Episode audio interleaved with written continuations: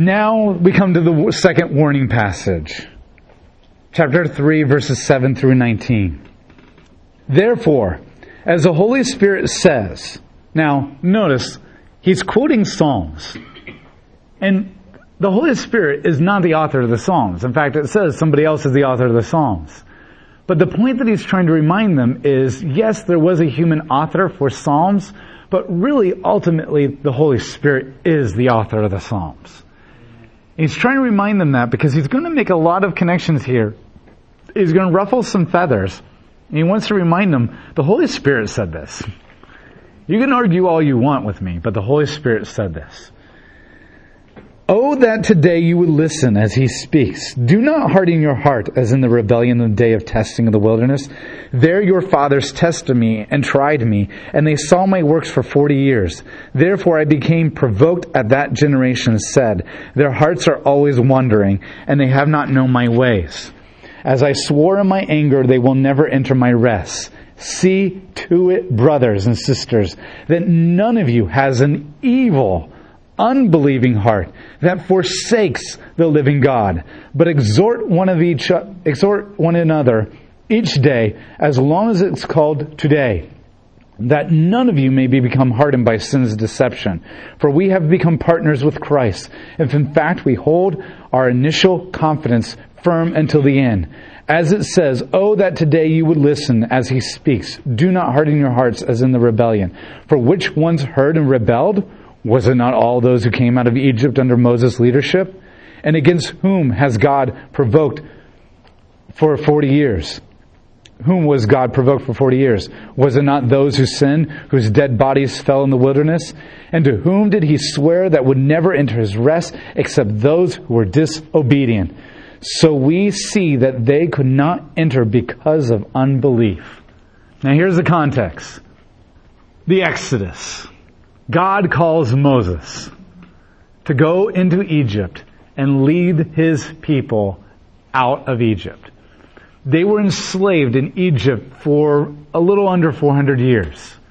And they were oppressed by an evil pagan, I think I am God Pharaoh, who tried to exterminate all the baby boys and then some and then some and then some and then some.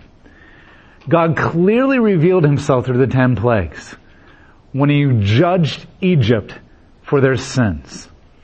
He then brought Israel out of Egypt into the wilderness. Now you have to understand, this is all an analogy of your salvation.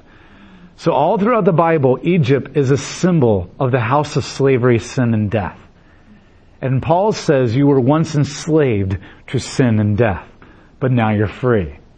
Egypt is brought under judgment. The only way to escape the judgment of God, the wrath of God, is if you sacrifice an unblemished lamb and put the blood of it on your doorpost to your household. In the same way that the only way you can escape your enslavement to sin and death is if you accept Jesus Christ as the Lamb of God and His blood covers your doorpost, your household of your heart, your body, your life, so to speak.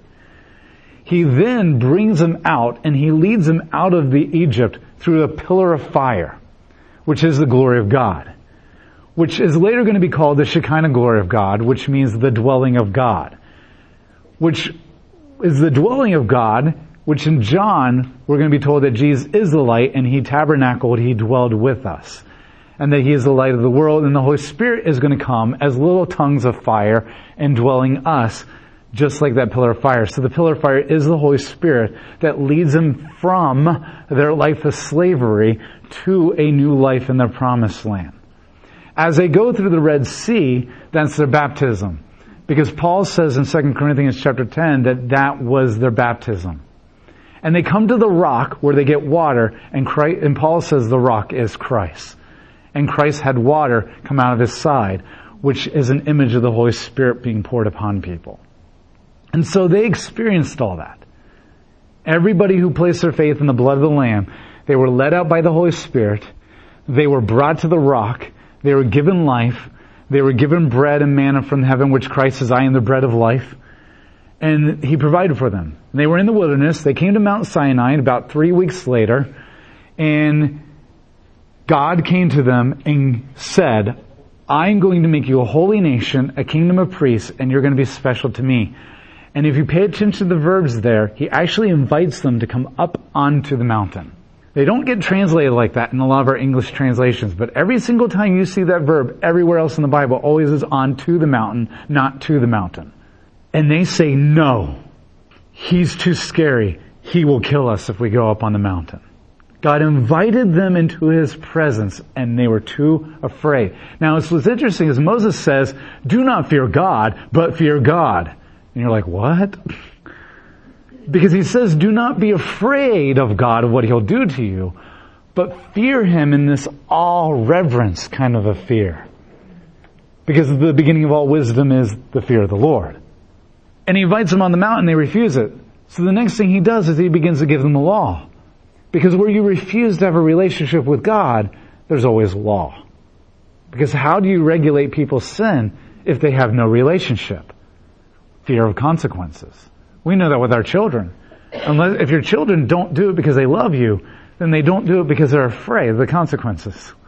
And so, then he brings Moses up, that he's given the law, just only the Ten Commandments. He starts small. If you've ever paid attention to the Bible, the law takes a long time to give. And usually what happens is the people sin, God gives more laws. So people sin, God gives more laws. People sin, if they had just stopped sinning, they would have had no more laws. Not that that would have been possible. It's the same way. You don't come up with every rule that you could have ever thought of for your kids. They always remind you of new rules that you need to make. Okay, yeah, that's right. Don't touch that one either. Oh yeah, that's right. Don't touch that either. Because of sin. And so he give him the law, and God's speaking up there, and then while he's up there for 40 days, God gives them two things. The law and the altar sacrifice. That's all they have. Love God, love others, and when you don't, sacrifice. Then they worship the golden calf, and they lose the right to really truly be a special nation. And that's when God just dumps the Mosaic covenant on them.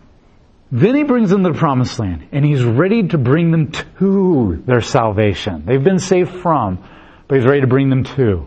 And they want to send 12 spies. See, in Numbers it sounds like it's God's idea. But when you get to Deuteronomy, Deuteronomy, Moses tells you, you wanted to send 10 spies, so God said, yeah, you can do it. Or 12 spies, sorry. So because they, they didn't believe that God could give them the land. So they said, hey, we need to look at the land. So they send 12 spies in, Ten of them come back and say there's no way we can take the land. And two people say yes. Caleb and Joshua. And God says, why do these people constantly despise me? I am tired of the grumbling. And they don't just say we can't take the land. They don't just say God's not capable of giving us this salvation. They say God only brought us from in order to just kill us. Let's find a new leader that will lead us back into our old life of sin and idolatry. That's spitting God in the face.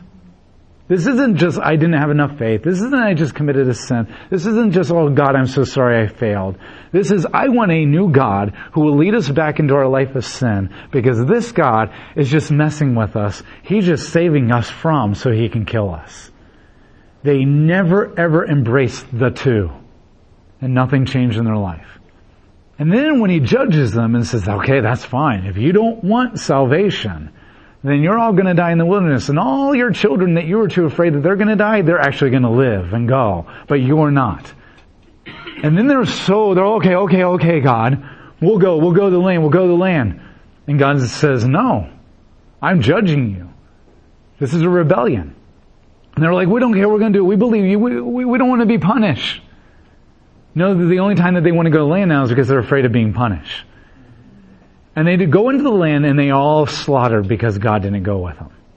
And then the, the, the final conclusion of this passage is they didn't go into the promised land because they believed. They went into the promised land because they didn't want to be condemned. It wasn't a relationship. It was just, I just don't want to suffer. And that's, that's the typology that's set up here for what he's saying here. So Psalm 95 then is the theological unpacking of that story. This is the theology behind all that story. And the ultimate theology is they did not believe. They had no faith. They had no hope. Therefore they died. Period. Now there's more to that, but that's what he's going to start with.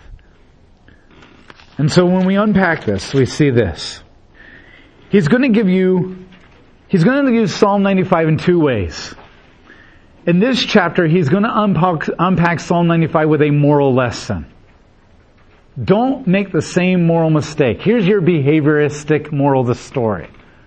Don't do what they did. When we get to chapter 4, he's going to unpack it with a typology of the repeating of the today. So we start with the moral lesson. The moral lesson is this. See to it, brothers and sisters. Verse 12, that none of you have a evil, unbelieving heart that forsakes the living God. Now you don't get it any more unsaved than that.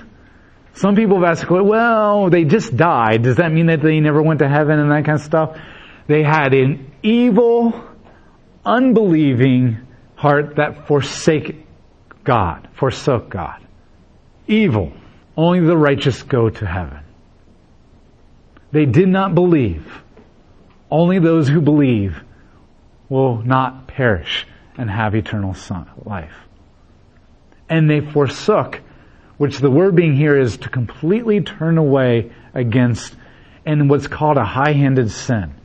And a high-handed sin, the, the thing that I like about high-handed sin, it's exactly what you're visualizing. It's where you literally take your hand and you shake your fist at God and you say, screw you, I don't want anything to do with you. And the Bible makes it very clear there is no sacrifice for a high-handed sin. There's a sacrifice for every sin, but there's no sacrifice for a high-handed sin in the Bible. When you shake your fist at God, there is no sacrifice that can pay for that sin.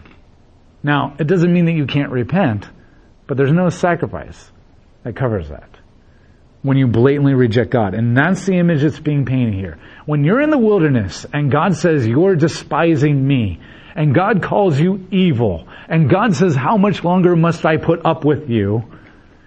The only other time he ever says that is when these Pharisees were rejecting Jesus, and Jesus says, how much longer must I put up with you people? It's the only other time you ever see God saying that in the Bible is a legalistic, blatant rejection of the one that God has sent. And God says you're going to die. And you don't ever, ever go, go to the promised land. So the warning is don't do that. Now, his audience are believers. So that kind of makes it a little scary. His audience is the believers. His audience is the church. And he's looking at you and he's saying, don't you dare forsake being saved too. Do not think that being saved from is enough. Now here's the reality. All these people are obviously a part of this community of believers and they're all reading this letter. Which means they're attracted to God in some kind of a way. They're committed to God in some kind of way. Yet they're in danger of walking away. It doesn't mean everybody is, but if any pastor will tell you that when you're preaching a sermon on Sunday, your sermon has to speak to every single walk of faith you got people who've been, they're on fire for God. They've been walking for years. They are unshakable. They are an oak in their faith. And is sitting right next to them is somebody who's ready to chuck the entire system out the door. And sitting next to them is somebody who just walked into the church for the first time. And your sermon's got to speak to everybody. So some people read this and they get really scared and they're like, oh my gosh, if he's saying about this, maybe we can lose ourselves. Da, da, da, no, he knows that his audience is mixed and he knows that there are people in here are in danger of walking away and so he's speaking to them. But at the same time, that doesn't mean everybody reading this letter is that way. And so you have to realize that the you is plural and within the plurality there's always a whole spectrum of where people are in their faith. And so he's going to talk first to them and then he's going to come along later and say, but that's not so with you. I know that you're not doing that. You're like, wait a minute, the you is exactly the same. But he's talking to different people in the church, different people in the audience. And so he says this, if your life has just been a bunch of, I come from this, I have come from that, I have come from that, I have come from that, but there's no truly intimate relationship with the Son of God, Jesus Christ. There is no I'm changing and I'm becoming something better. I have discovered new things. I am going to and you're starting to get a little bored with the faith, if you're starting to begin to think, I don't know, this Islam that's showing up all the time in the movies and is starting to look attractive. Our, our presidential leaders are making a good argument for Islam or I don't know, this Hinduistic New Age movement that shows up in every single TV show, touched by an angel and all these kind of things. There's, this seems really attractive. This seems some truth. If that's you, then do not forsake that. And this is your fire and hell, fire and brimstone sermon. Today, you do not know how many more todays you will have. It's, it's from the Bible. as long as there's a today, do today, do not, do not wait till tomorrow. Today.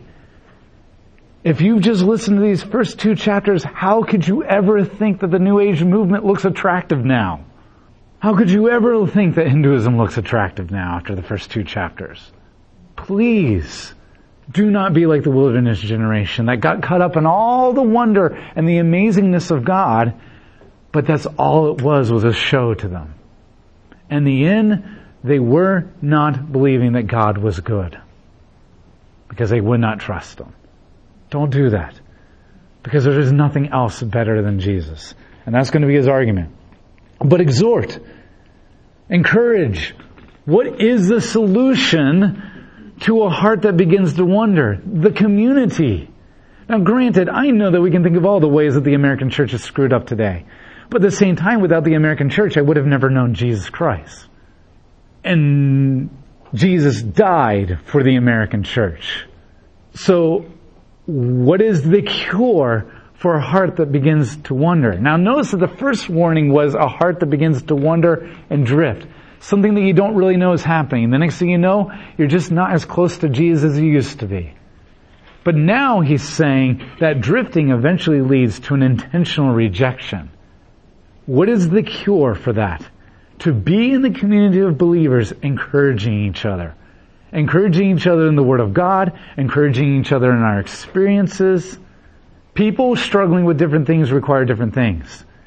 And so this is what he is encouraging you to do. Do not stop gathering together. Do not stop encouraging each other. Do not stop telling your stories. I think our testimony should be just as much of our worship service as anything else. I mean, music is great and sermons are great, but testimonies, and I don't mean that you need to have testimonies about where how somebody came to Christ all the time. Some of the most powerful testimonies is the last couple weeks have just sucked, but let me tell you how Jesus got me through them. That's what we need to hear more of. Is this testimony. You don't have to get up and speak for several minutes. It could just be I stand for the church and things have been really horrible and really awful and da da da da da da. But the devotions the last several weeks have just reminded me of how cool God is and how I can keep persevering. We need to hear more of that. We need to encourage each other more in that. To be reminded that there are other people who are struggling, but other people are persevering. And it's worth it because it's paying off. And that's what he's saying. That's what it means to encourage each other. And sometimes the encouragement is the prayer. Sometimes it's getting back in the Word. Sometimes it's deeper than just a My Daily Bread devotion. Sometimes it's, it's all kinds of things. But do not forsake the living God. But exhort one another for another each day as long as it is called today. As long as it's called today, just keep doing it. That's your perseverance. It's Alcoholics Anonymous, one day at a time. It's Dr. Leo Marvin from What About Bob, baby steps. Okay? It's just taking it one day at a time. As long as it's today, encourage each other. Do not worry about tomorrow. And then when tomorrow comes, it's today. Encourage each other. Only encourage each other today. That's all you have to do. That's all you have to think about that none of you may become hardened by sin's deception. There is a roaring lion who is roaming around seeking to devour you. And Satan never, ever, ever comes up to you and says, Oh, have I got a lie for you? It always sounds so good. And the only way that we can fight against that is if we're in the Word and we're with each other as a community of believers. And so now he's saying, you, you focus on this object of Christ, but you don't just do it alone, you gather together. There's one single hope, but there are many people hoping. And we draw strength from the object, but we also draw strength from the people who are also standing next to us. The cloud of believers, that he's going to go on and later say in chapter 11. Because do not be hardened. The hard heart is when you literally make your hard heart cold. This is important. Hard heart is an image of lack of salvation, a lack of regeneration, a lack of the indwelling of the Holy Spirit. This is the term that was used every time Pharaoh said, forget you, I'm going to do my own thing. His heart was hardened. But the place that you really see this the most clear is when you get to Jeremiah 31, through Jeremiah 31 or Joel 2, I forget which one I went blank, where God says, I will give you a new heart. No longer will you have a heart of stone, and I will pour out my spirit on all people.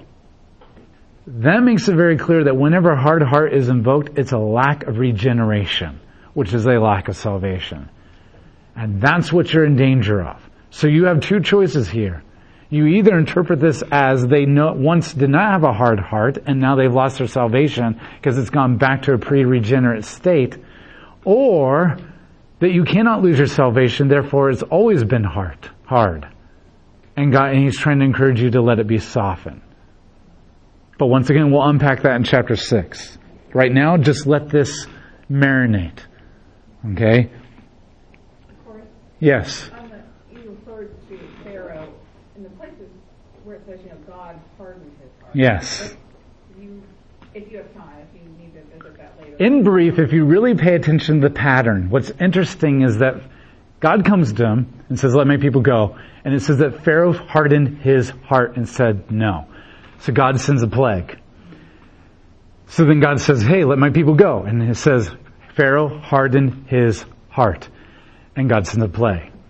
Then the third time, it says, let my people go. And then it says, God hardened Pharaoh's heart. And Pharaoh said no. Then you go back.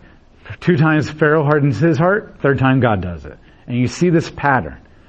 And what you see is it's kind of like when Romans says, because they pursued their sexual immorality and their desires for idols, God gave them over into what they desired. Or when like you catch a kid smoking cigarettes you say, you want to smoke cigarettes? Then here you go. Follow through. Smoke them all right here in front of me. Now I'm not saying that's good parenting, but I'm just saying that's an example. Um, it may be, depending on your kid. Um, so you see this interesting pattern where Pharaoh first makes the choice to harden his heart and God says, fine, you want to harden your heart? You're going to harden your heart. And then God backs off and gives him another chance.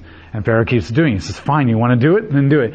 And so you see predestination and free will is like two wings on an airplane. You don't know exactly which one you're really truly depending on every single moment, and they both exist at the same time, mean, you both need them. And I don't know where they connect and where they divide in heaven, but they just kind of coexist. And so just like I don't understand how God is triune and one at the same time, I don't understand predestination and free will and how they both work. I just know they both are. And so it's, the same way when God, Joseph says, what you intended for evil, God intended for good. So God actually intended all that stuff. He just meant it to be good. Where they intended all that stuff, but they meant it to be bad. And yet, they're held responsible for their choices, but yet at the same time, God intended it. So, I don't know. So, but there you kind of see the give and take. You see Pharaoh hardening his heart, but God responding and doing it too. And, and I just, somehow it's just all working together and thank God that I'm not God and have to dissect it all. So, does that kind of help? That's my best explanation. Other than that, I don't know what's going on. So, 4, verse 14, we have become partners with Christ if in fact we hold to our initial confidence firm until the end. Now once again, there you go. That's the second comment to perseverance. And he adds a little bit to it. He keeps the conditional statement, we become partners with Christ if you hold firm to your confession until the very end. He adds that. Once again, that's your perseverance statement. And this becomes even more important because they committed themselves to God by leaving Egypt, but they did not hold firm to their confession and failed to enter the into. Therefore, if you want to become partners with God, don't be like them. Salvation is from and to. And please, oh please, oh please do not confuse the two or blur them together. We, we haven't made that distinction very well. They, they used to. The church for hundreds of years used to make that distinction all the time. The Puritans, no matter what the media tells you, the Puritans are probably the, the, the, the pinnacle of Christian faith in the Western world. Those people were solid. That doesn't mean they were perfect. They were solid. It was the later generations who were the legalistic, all that stuff. But the, the, the early Puritans who came into America, they were solid. And they clearly defined a from to, a from and a to. We've lost that distinction.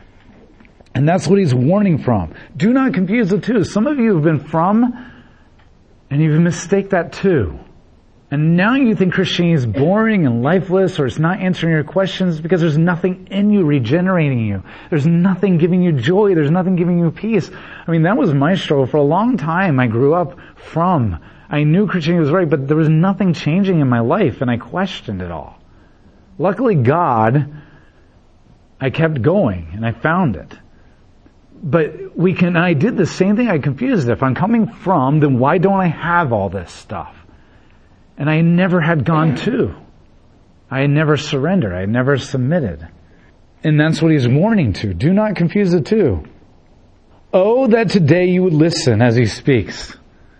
Now you feel like you're talking to your children. Oh, that today that you would just listen to me. Do not harden your hearts as in the rebellion. For which one's heard now? He's going to ask three questions here. And this is very important. The three questions are going to define who these people are. For which ones heard and rebelled? Was it not all those who came out of Egypt under Moses? So, who heard and then said, God is evil, He wants to kill us, we're gonna be evil, we're gonna despise you, we have no belief, we have no faith, we have no hope. Forget you, God. We want to go back into our idolatry. Who were they? They were the people who saw the wonders of God physically in front of their face for 11 months straight, plague after plague after plague. They were the ones who believed that God could save them. And they placed their hope and trust in the blood of a sacrificed lamb so that they could escape it. They were the ones who followed the pillar of God, the light, and led it out of the wilderness. They were the ones who were baptized in the Red Sea. They were the ones who tasted the heavenly gifts of God miraculously before in the water and the manna and the bread. And they were the ones who said, forget you, God. I'm done with you. This is not what I bought. This is not what I thought we were going into. I don't want the to you're leading us to because there's giants in the land and I'm tired of being in the wilderness and that's probably all you're going to keep doing that to us. They looked like they had really committed themselves. But in the end, they said, this is not for me. And if you question, God makes it very clear. They despise me. They are evil. They do not believe. Their hearts are hardened. They forsook me you don't get any more unchristian than all those terms. I mean, how many more terms do you need to see that? Don't be like that. No, he's not saying, look at your neighbors and look at their life and see if they're in danger. He's saying, you look at your heart. Search me, O God, and know my heart. Test me and see if there's any ancient thoughts in me and lead me in the way everlasting. Psalm 139. Now, if I see that my friend is in danger, then I am to encourage them not be like, oh my gosh. Because how do we fix an unbelieving heart? Encouragement. Not condemnation. Not judgment. Here's the thing as Christians. If somebody has confessed, then we need to assume that they've been saved too. But at the same time, if we don't see evidence of that, we encourage them as if they have not. Does that make sense? If somebody's made the confession, you assume that they truly are saved because you can't condemn them. But if you don't see evidence of fruit and perseverance in their life, then you give them the gospel as if they need to hear it again. Because even Paul says, I preach the gospel to those who are saved. The gospel is not a one-time thing. There's so much to it. And we all need to hear the gospel again sometimes. And that's what it means to encourage each other. I take your confession at face value, but because I don't see perseverance, I'm going to encourage you in the gospel once again because I love you. So you look at your own heart and you judge your own heart. And then you look at your neighbor and you encourage them. Because that's the cure for a hardened heart. That's the cure. Notice that Jesus had more condemnation for the legalistic people within the community of church than he did for the horrible sinners outside. We tend to be the most ungracious towards our own people. The second question he asks is this. And against whom was God provoked for 40 years? Was it not those who sinned, whose dead bodies fell in the wilderness? They didn't just stop there. They kept doing it for 40 years. People who truly have hardened hearts, they don't repent. If you pay attention to the parable of the rich man and Lazarus and how the rich man went to hell and Lazarus went to heaven, and then Lazarus was like, Oh God, please send somebody so that my brothers don't end up here. If you really pay attention to that parable, the point is that people in hell don't repent. Even though he didn't want his brothers to go to hell, notice that he never ever said. He never said, Oh Lazarus, I'm so sorry for what I did to you. He said, God, you send Lazarus over here and you give him, you make him give me some water. Oh no, Abraham, you're wrong. If you sent somebody, my brothers wouldn't go. He had the audacity to question Abraham. He only didn't want to suffer. He did not want to repent. 40 years in the wilderness, they just didn't want to suffer, but they had no desire to repent. And that's how you know somebody has a hard heart too. Just because Cain said, Oh God, this is too much for me to handle, doesn't mean that he wasn't repenting. Or it doesn't mean that he was repenting. And sometimes I think we confuse the crying out for mercy as repentance. Repentance is, I'm sorry, I screwed up, I shouldn't do that. That's dishonored you and brought you disfavor. I'm going to turn away from it and I'm going to submit myself to every kind of accountability or Bible study or prayer group that I can to try to stop doing this. That's repentance. Doesn't mean you automatically stop, but you're submitting yourself. And that's what he says here. Who was he constantly angry with? A people who never repented for 40 years for what they had done. 40 years of no repentance and therefore they all died, died, died, died, died. Third question. And to whom did he swear that they would never enter his rest? Except those who were disobedient.